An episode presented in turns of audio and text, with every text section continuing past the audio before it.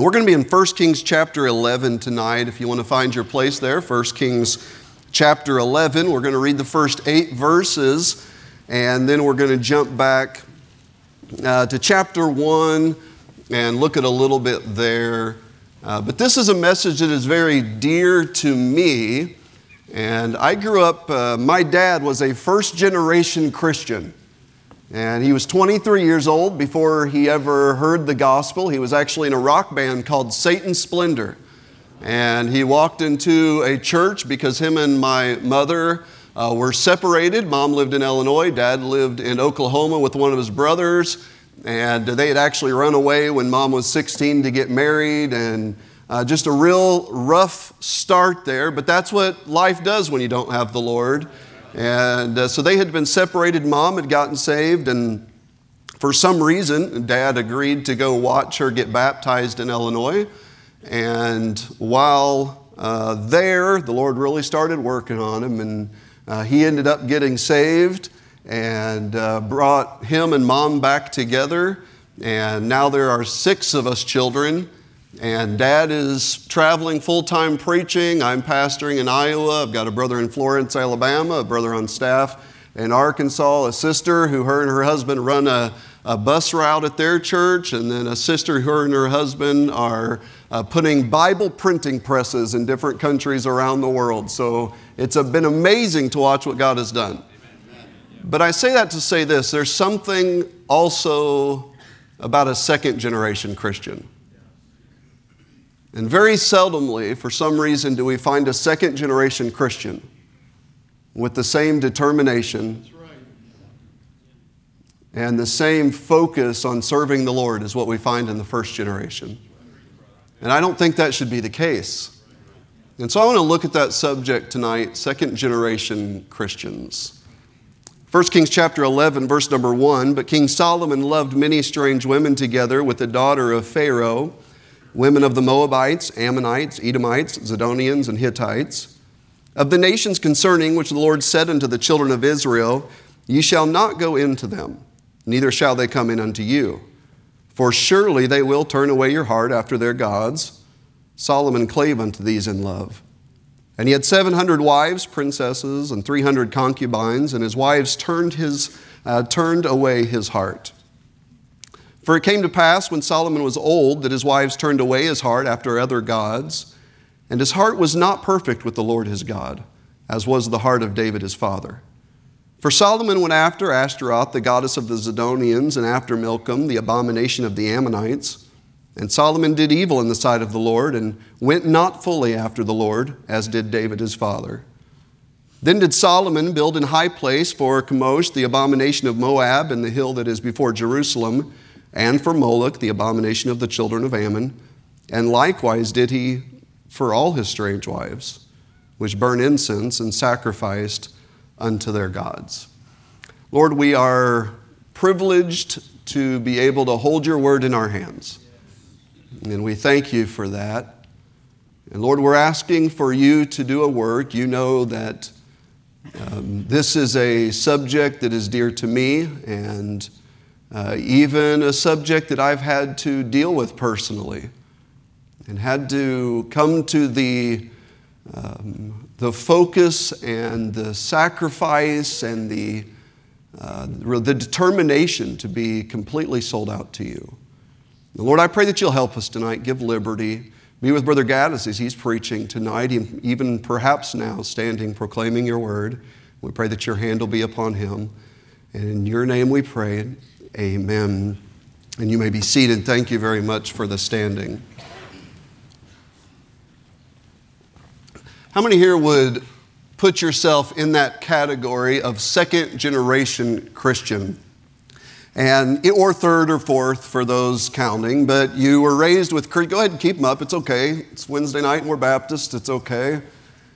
Second generation Christians, what a privilege that is. You can put them down, thank you. To be a second generation Christian is to be raised in a home with Christian parents who teach you the importance of God's Word and who take you to church regularly and who take you or who teach you the importance of living that separated life away from sin and focused on God. And second generation Christian does not mean you had perfect parents.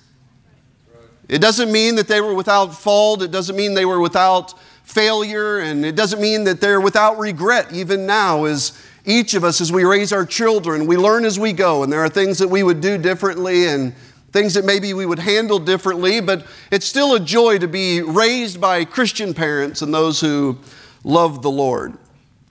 Solomon was a second generation Christian, and his father David was not a perfect man. In fact, you ask a lot of people what they know about David, and the first thing they go to are not the high points, but perhaps the lows. Maybe they'll talk about David and Goliath as a young man, but perhaps they go to those moments that he wished he could take back. Those moments that drove him to his knees, or the moments of things that he would certainly do differently. Bible tells us that he was a man after God's own heart. He desired God. He wanted what was right. And how each of us probably have understood, even in our own lives, how we can desire what is right and still give in to the flesh. We can desire what is good and still fall and, and still have our mistakes. And certainly David did have his. And but Solomon was raised by David, who we certainly admire and look up to. And David taught Solomon the things of God. Now, Solomon saw the Lord do some pretty amazing things because of his father David. I want to really just, maybe as an introduction, I want us to go back to chapter number one of 1 Kings, and we actually see the privilege of Solomon. Solomon was privileged because of the home that he was brought up in. There were many blessings that came because his father was David. In fact, all the way in chapter number one, if we look at, let's look at verse number 28, we actually notice there's a privilege in, in the position that he had. 1 Kings chapter 1 and verse 28, it said, uh, Then King David answered and said, Call me Bathsheba. And she came unto the king's presence and stood before the king. And the king sware and said, As the Lord liveth, that hath redeemed my soul out of all distress, even as I swear unto thee by the Lord God of Israel, saying, Assuredly, Solomon thy son shall reign after me, and he shall sit upon my throne in my stead. Even so will I certainly do this day. Then Bathsheba bowed with her face to the earth and did reverence of the king and, and said, Let my Lord King David live forever. Verse 32 And King David said, Call me Zadok the priest, and Nathan the prophet, and Benaiah the son of Jehoiada. And they came before the king. The king also said unto them, Take with you the servants of your Lord, and cause Solomon my son to ride upon mine own mule, and bring him down to Gihon. And let Zadok the priest and Nathan the prophet anoint him there king over Israel. Now blow ye with trumpet, and say, God save King Solomon. Then shall ye come up after him, that he may come and sit upon my throne, for he shall be king in my stead. And I have appointed him to be ruler over Israel and over Judah. Look at verse number 38. So Zadok the priest and Nathan the prophet and Benaiah the son of Jehoiada and the Cherethites and the Pelethites went down and caused Solomon to ride upon King David's mule and brought him to Gihon. And Zadok the priest took an horn of oil out of the tabernacle and anointed Solomon. And they blew the trumpet, and all the people said, God save King Solomon. And all the people came up after him, and the people piped with pipes and rejoiced with great joy, so that the earth rent with the sound of them. Now we understand that this didn't happen to all of King David's sons, but Solomon was in this position because of who his father was. I mean, there was a privilege that came with being the king's son. As this becomes the opportunity and it becomes before him, and, and so we notice this position. If we're going to think about how, how good did Solomon have it, because of the family he was in. I mean, that's really what we're talking tonight is what, what are the privileges, what are the joys of, of being in this family, being taught these things, being taught these truths. And so we notice there's a privilege in his position, but I also want you to notice that because of the home he was in, he was privileged in his preparation. Look, if you would, in chapter number two in, in uh, 1 Kings, and verse number one, it says, Now the days of David drew nigh that he should die, and he charged Solomon his son, saying, I go the way of all the earth. Be thou strong, therefore, and show thyself a man, and keep the charge of the Lord thy God to walk in his ways, to keep his statutes and his commandments and his judgments and his testimonies, as it is written in the law of Moses, that thou mayest prosper in all that thou doest, and whithersoever thou turnest thyself, that the Lord may continue his word which he spake concerning me, saying, If thy children take heed to their way to walk before me in truth, with all their heart and with all their soul, there shall not fail thee, said he, a man of the throne of Israel. A lost man doesn't give that advice. A lost man doesn't say to keep the charge of the Lord thy God, walk in his ways and keep his statutes and follow his commandments. That's not the advice of a lost man. My wife wasn't raised or wasn't saved till she was 17, 18 years old, not raised in a Christian home. The advice that was given to her by her parents was not follow the Lord thy God with all thy heart. She wasn't advised to follow His commandments and His statutes. And no matter what life brings you, keep your focus on God. What a privilege to be given the preparation for life that comes from being in a Christian home. To have the, the and I, I use the word privilege because I think it is a privilege. Do we think about the position that he had? We think about the preparation for life these lessons by his parents, the lessons by his father that only came because he was a man who sought the Lord. Not a perfect man, but one who loved God.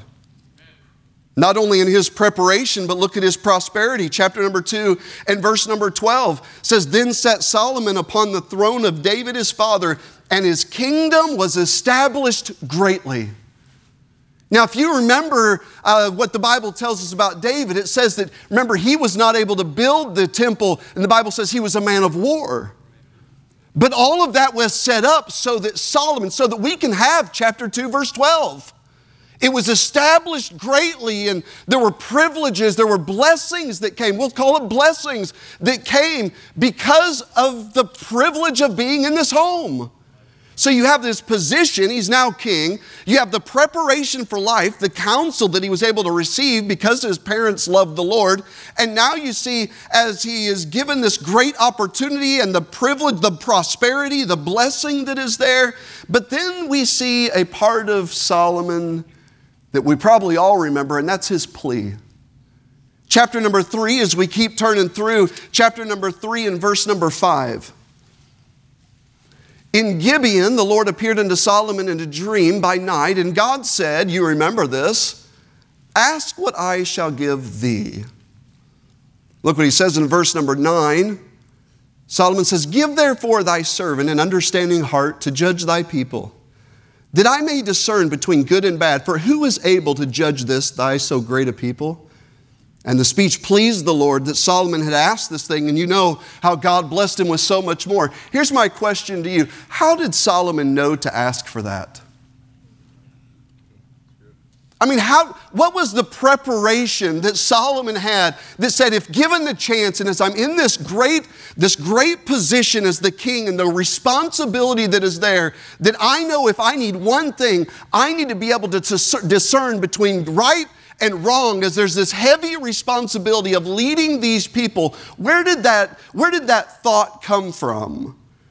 Well, I'll tell you where it came from. It actually is in First Chronicles chapter number 22. If you just want to listen, in verse number 7 says, And David said to Solomon, My son asked for me, it was in my mind to build an house under the name of the Lord my God.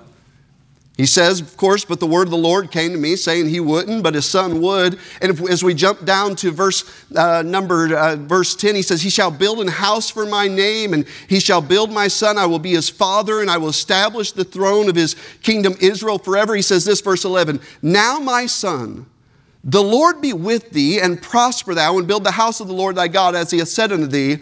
Only, here's the advice of his father, the Lord give thee wisdom and understanding and give thee charge concerning Israel. It was his father who said, You're going to need wisdom and understanding. It was because of the counsel that was given him that when the opportunity came, he said, I know what I need. I remember my father telling me that I would need wisdom and understanding. And now, as God has come to him and said, Ask what I shall give you, he relies on what it was that his parents told him. And he said, I need wisdom and understanding. This wasn't because Solomon just had it together now and just by chance he said wisdom. He had a great opportunity in the home that he was raised in. He was given some great counsel, some great instruction, and now he's in a place that he uses that and the Lord blesses. What a great what a great picture we have here in really the first part of Solomon's reign. He has everything that he needs. He's in a great position and he's prepared for life and everything is wonderful. Solomon is privileged because of where he came from. He's the son of David. His father was the king. And without doubt, he's blessed. But then we come to our text. And now we don't see the privilege of Solomon, but now we see the problem of Solomon. In 1 Kings chapter 11, the problem of Solomon, how does it, and this is the question how does someone raised with such opportunity end up so far from God? How does someone with with all the instruction and, and all of these opportunities and really just set to live a life that is pleasing to God and live in the blessings of God and, and just live in that protection that God gives. How does somebody have that opportunity but end up messing up so bad? And I wish I could say that my life didn't have those moments. We come to chapter 11 and we're actually told how this happens. In verse number one and two, here's how, the, here's how this happens. How does it go from being having this opportunity to such a mess? Number one, the warnings are ignored. The warnings are ignored. Look what he says with me in verse number, verse number one. He says, King Solomon loved these, all these wives. Verse two, of the nations concerning which the Lord said unto him, unto the children of Israel, here's the warning, ye shall not go into them, neither shall they come unto you. Why? For surely they will turn away your heart after their gods. Solomon heard this his entire life. The warnings were given. They were laid out to him. And in the Christian life, let me just say, being raised as a second generation Christian, there are plenty of warnings. I mean, it's all we hear. Don't listen to this kind of music and don't go to this kind of place and don't have these type of friends and don't get your focus off of God and don't forget to read your Bible and don't forget to tell other people about Jesus and, and all of these things, they are warnings that are given to us. And if we're not careful, we will start ignoring the warnings. Here's the difference with first generation Christian. A first generation Christian reaches a point where they hear about the gospel and they decide to turn completely and trust the Lord. Amen. You, and some may, some may dispute this, and that's okay. But for a first generation Christian, it seems like the, mo- the decision to trust the Lord for salvation is also the time that they fully commit to serving the Lord. That seems to be the same moment. But for a lot of second generation Christian, that doesn't happen at the same time. There's a decision in life for to trust the Lord for salvation, and I believe it is real. I'm certainly not questioning that. But it seems like there is a time later in life, maybe at a youth camp, maybe a church service, where they decide, I am fully committed to God. And the problem with a lot of second generation Christian is they've reached that first point, that moment of salvation, and they're trusting the Lord for salvation and they're relying on Him, but they've not decided yet to make Him your God. To be fully committed to Him, to be fully in love with Him. Because let's face it, we don't have a lot we have to change. We're already listening to the right music. We're already going to church. We're already going to Sunday school. We're already looking like Christians. We're already doing all of this. So, what is the big commitment? I mean, I understand, and don't misunderstand this. I'm talking about if I could from my heart tonight, as a second generation Christian, we must reach a point where we are sold out to God.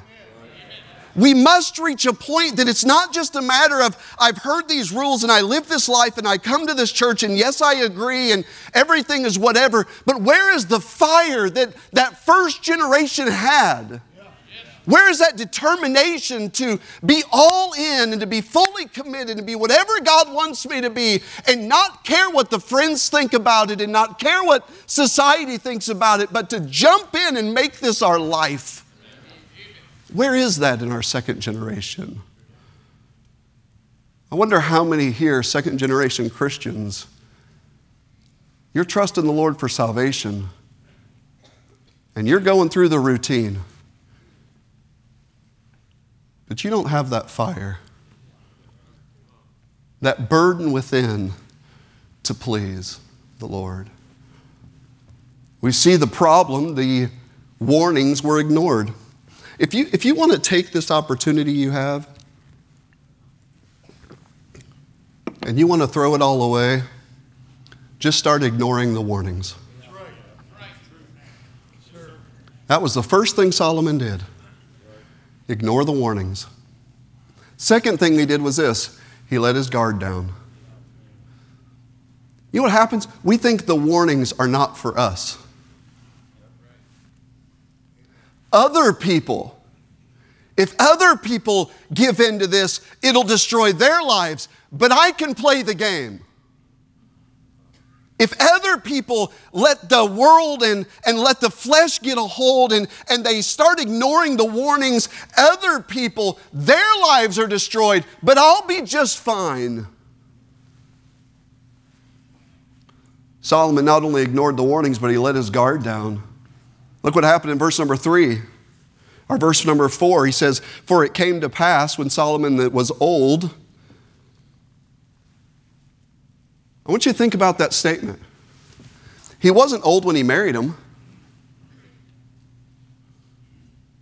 But as he got old, he let his guard down.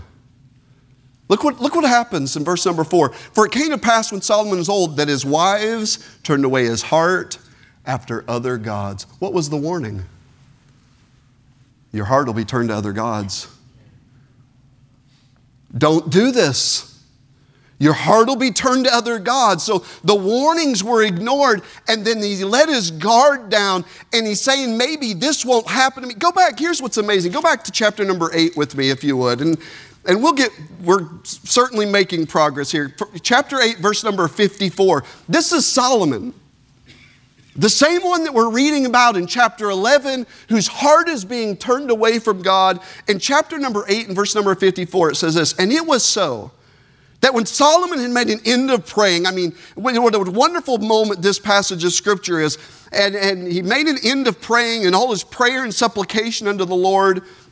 He arose from before the altar of the Lord, from kneeling on his knees with his hands spread up to heaven, and he stood and blessed all the congregation of Israel with a loud voice, saying, This is Solomon. He's on his knees, hands to the Lord. I mean, the Lord just showed himself mighty. He's seen God once again. Verse number 56, he says, Blessed be the Lord that hath given rest unto his people Israel, according to all that he promised, for there hath not failed one word of all his good promise which he promised by the hand of Moses his servant. The the Lord our God be with us as he was with our fathers. Let him not leave us nor forsake us, that he may incline our hearts unto him to walk in all his ways and to keep his commandments and his statutes and his judgments when he commanded our fathers. And let, and let these my words wherewith I have made supplication before the Lord be nigh unto the Lord our God day and night, that he maintain the cause of his servant and the cause of his people Israel at all times, as the matter shall require. Verse 60 that all the people of the earth may know.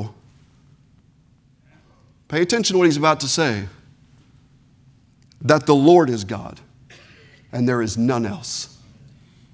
This is chapter 8. Chapter 11, his heart is being turned to other gods. Verse number 61, look what he says. Here's, here's Solomon's counsel. Let your heart, therefore, be perfect with the Lord our God, to walk in his statutes. I wonder where he heard this. And to keep his commandments, as at this day. I mean, he's doing so well.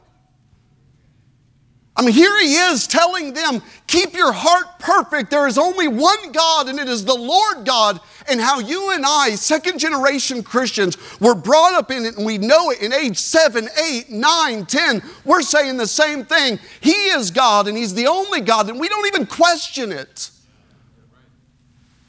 And then some reason we reach a point. For me, it was 16, 17, 18, 19 where all of a sudden we start ignoring the warnings, we let our guard down, and we find ourselves in the same position Solomon is in. Verse number 61, he says, Keep your heart perfect. Back to chapter number 11.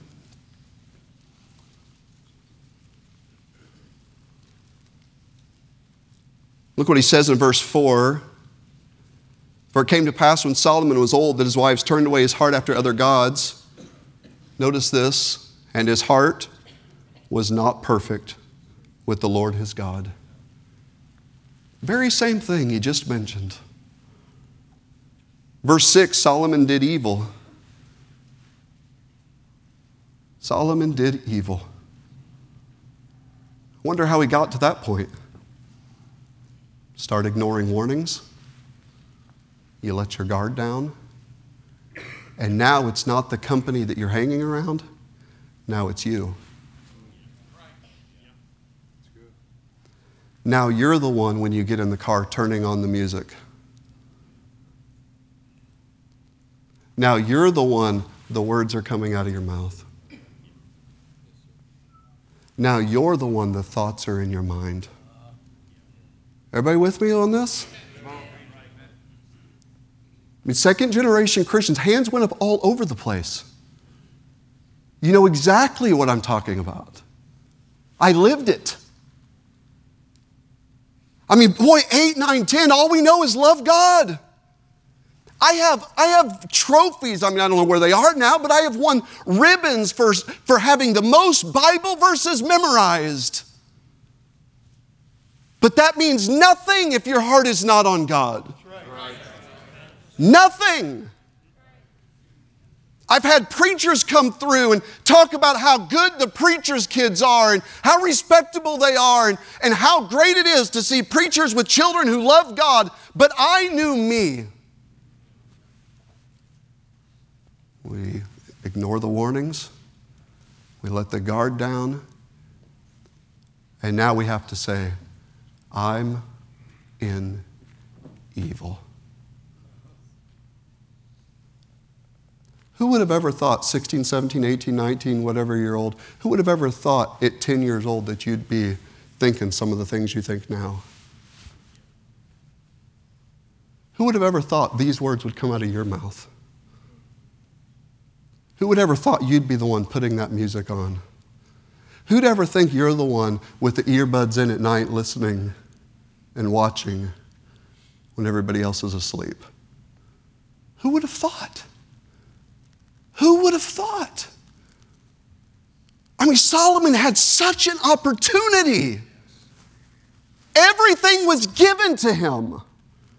Instructions from a young age, the, the safety that comes from David. I mean, he had everything laid out before him, and all he did was ignore the warnings and let his guard down, and now he himself is an evil.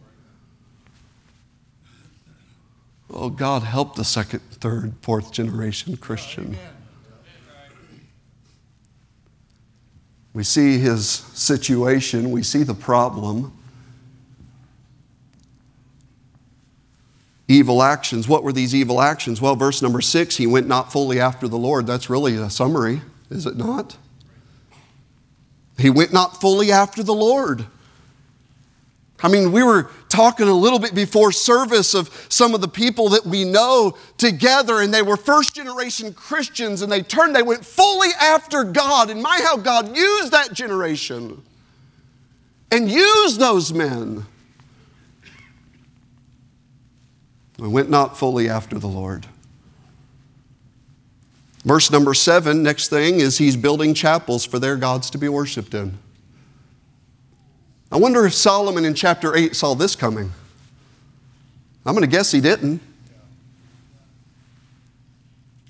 I mean, seeing the God, seeing God show up and have a perfect heart towards God and be what you ought to be in chapter 8. And now in, in chapter 11, he is building chapels for false gods to be worshiped. Making light of the true temple and the true God. What a mockery to say we can worship any God. We'll just let them worship how they want and everything will be just fine. Whatever happened in chapter 8, there is only one true God. We see the problem. And then we see the anger of God. Let me do not confuse the patience of God with the approval of God. Do not mix those up. Because God is merciful and God is kind.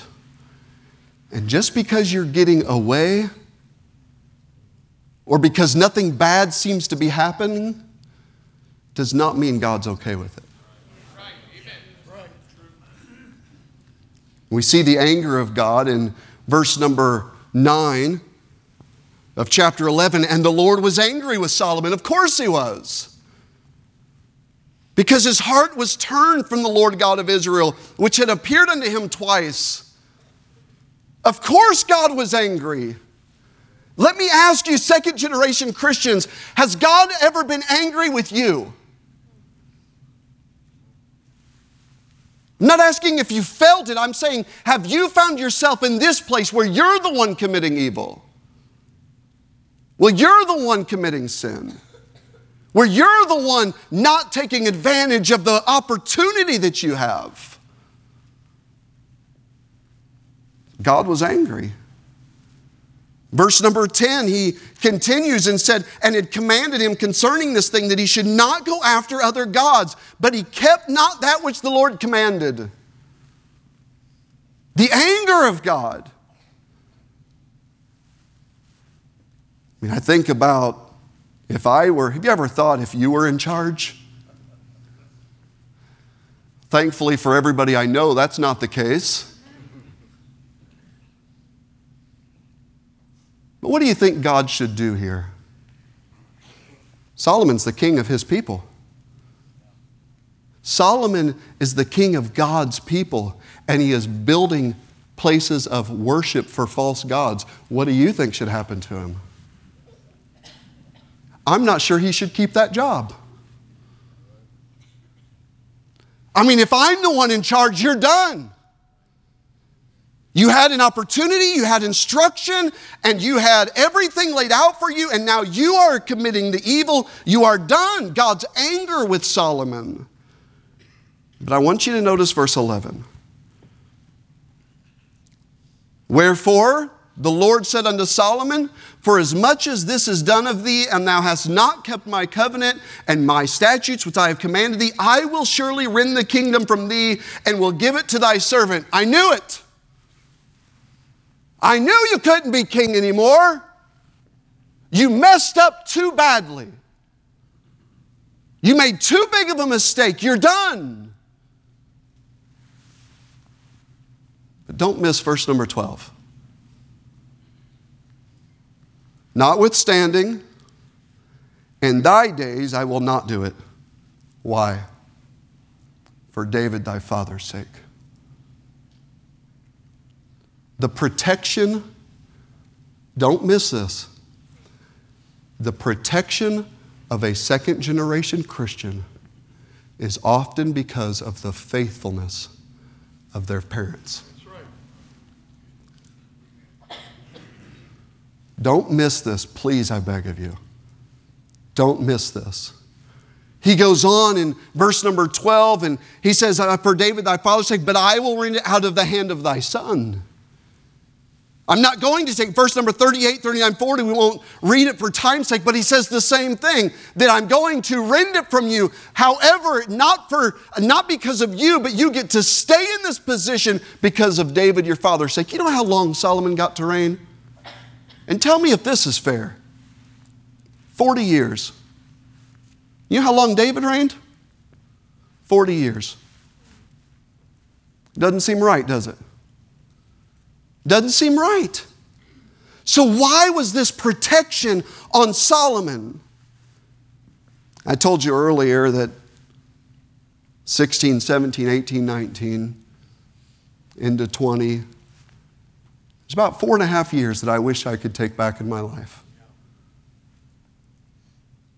It's about four and a half years that I find myself in a place that years prior to that I would have said, There's no way. No way. No way. My wife, when we were engaged, she told me I had to choose between her and alcohol. I would have never thought that. Everybody with me on this? At age 12, 13, beginning a youth group, I would have never thought this. I would have never placed myself there the friends, the music, and still to this day, if I hear a song or, or something, oh, those thoughts come back and the lyrics come back, and you understand the power of music, but I wish I could just take those years and redo them. I remember one particular day I had, due to the addictions, I did not go to church that Sunday. I had fallen asleep and even through all of this, I was at church every service. I didn't want to disappoint my mom and dad and hurt their testimony. I was at every church service, but there was a lot going on. One particular Sunday morning, I didn't make it to church, and there was a whole bunch of people in my apartment at the time, and we were all sleeping, and I heard a knock on the door and kind of woke up. I looked out the window, and here's my dad, my mom, and my sister. Sunday afternoon because I wasn't at church coming to see if I'm okay. Remember leaning against the wall. The door was here and the window was there, and I was leaning against the wall, and there's people everywhere and stuff everywhere. And they looked in the window, and I remember hearing my mom say, Are they dead? Not knowing really what was going on. As I stood against the wall, I felt, I saw the door start to open. It wasn't locked. My dad had grabbed the handle and started pushing the door in. And I slammed it closed and locked it and went back against the wall. I didn't know what to do, Brother Copes. I didn't know what to do. I wish I could take those years back. But here's the amazing part. I love the song that was sung. There's nothing greater than grace. God had every right. He had every right, Brother Aaron, to not have a plan for me. He had every right to say, You had opportunity you knew things that if your father would have known, I mean, I knew at age five what my dad never heard till he was 25. What an opportunity! What a privilege, and God had every right to look at me and my life and say, I am done. I gave you everything. You learned the, the principles of God. You learned the faithfulness of God. You saw me take care of your family. You learned how I forgive. You learned how I am merciful. You learned how I am gracious. You learned how I provide. You learned everything about me and you threw it all away. He had every right to say that. So, why didn't he? In our text, we have the words, for his father's sake for David his father's sake. Without question in my mind, God has a plan for me and picked me up for Maury, my father's sake. Because I had a mom and dad, not perfect, but they stayed faithful. And they stayed faithful. And when I was the one ignoring the warnings and letting the guard down and finding myself in that place, there was a mom and dad faithfully praying, and little did I know that for my mother and father's sake, there was a protection around me. I didn't know it. I didn't know it. I mean, those, the rules, I mean, I just want to, I just want to try things for myself. I just want to, you know, all I hear are these rules, and I just want to be out there and I want to try these things and I want to get into these things and I'll be fine. I'll keep going to church and, and I'll be fine. It's just trying it, it's just a little bit, all the lines you can think of. And next thing you know, you're closing the door on your father and locking the door.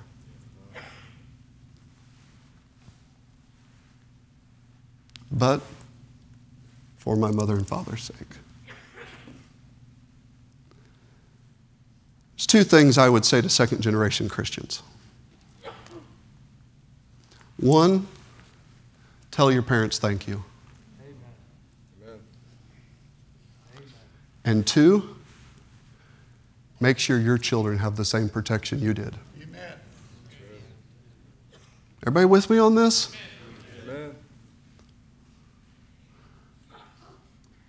You know who the, you know who the kingdom got taken from?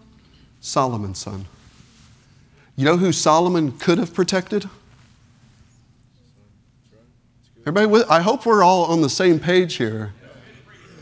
Because when you find yourself here, this is when you say first generation, second generation, third generation, I don't care what number is before it, I owe everything to God.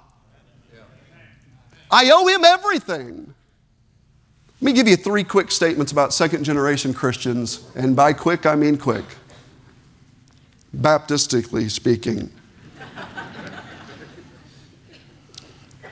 Number one, they are privileged, but often do not appreciate it. That's right. We learn of God early. We're in the presence of godly instruction. We're able to have close relationship with godly men and godly ladies, influences, but we don't appreciate it. Now, I know there are some who do. I, I completely understand that. I'm talking about me. I was in a pretty good place, but really didn't appreciate it. Privileged, but often don't appreciate it. They are protected, but often abuse it.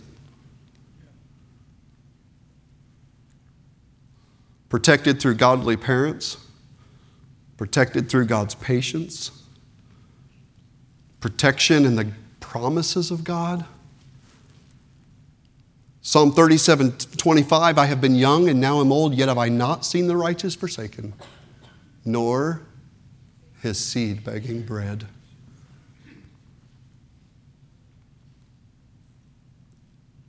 You may be in protection, but don't abuse it. Thirdly, they are promoted, but often do not apply it. Here's what I mean by promoted you know more of God's Word at age 16, 17, 18 than the majority of people in the country will ever know. You have seen God provide you have seen his faithfulness. You have seen his provision. You've seen it. We know it's there. We know I knew before I ever had gotten married, before I ever had a job, I knew if you tithe, God blesses you. I knew that. I didn't have to wait and find out and worry about what happened with all the of God's money I stole prior to that. I didn't have to do that. Why? Because I knew. I was raised to know. What a great opportunity. They're promoted, but often don't apply it. There's going to be trials, there's going to be difficulties, but God is faithful. We learn that at a young age. We don't have to learn that later. We can learn it now and we see it now. But what good is it to know God's word if we don't apply it? What good is it to understand the trials of life if they still get us down and defeated? What good is it to know what God expects of us if we don't apply it in our life and live for Him? So, second generation Christian, do not make the mistake of living on the edge because of God's goodness passed down to you from your parents. Because it is your children who will reap what you've sown. Who will provide protection for your children? We ought to stand so that our children can enjoy the blessings of life. We need second generation Christians who will be just as sold out as the first generation Christian. I'm not much of a singer, but there's a song that says, I missed out on heartaches the world feels every day. And I missed out on a broken home that would steal my joy away.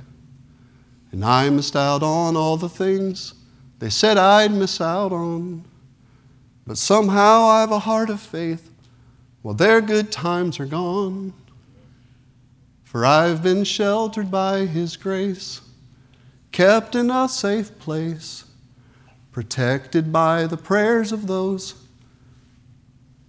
Everybody hear me? Protected by the prayers of those. Not perfect parents, but loved God. That loved God. Our heads are bowed and our eyes are closed tonight. As the instrumentalists come and Brother Aaron comes, our heads are bowed and our eyes are closed for a moment. I wonder, second generation Christian, Do you appreciate what God's given you? Have you taken that protection and just kind of forgotten that you have parents who perhaps are the one providing you that protection? Oh, that we could be sold out for God, that we could be grateful and thankful. To understand the privilege and the joy that comes from serving the Lord. We're going to be in hymn 483, I Surrender All, as we all stand this evening as they play and sing, Lord spoke to your heart tonight. Maybe you need to come forward tonight with others and say, I surrender all.